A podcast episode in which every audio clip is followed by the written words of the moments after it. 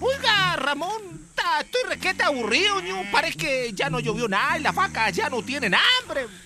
¿Por qué no se prende la radio mejor? Me despierto para eso. Sí, po. ¿Qué usted está tullido? Oye, lo de creer. Ya, prende la radio, para te estorba bien. Ah, La cuestión que mandan a hacer, pues uno está durmiendo tranquilo.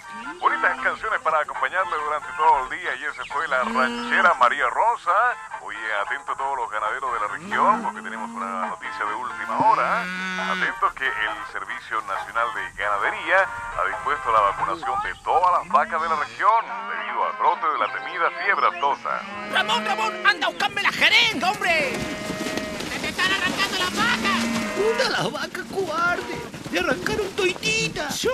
¿Y ahora qué le vamos a decir al patrón? Es que, bueno, ah, hay que decirle que fue culpa de la radio nomás, po. La radio está en todas partes.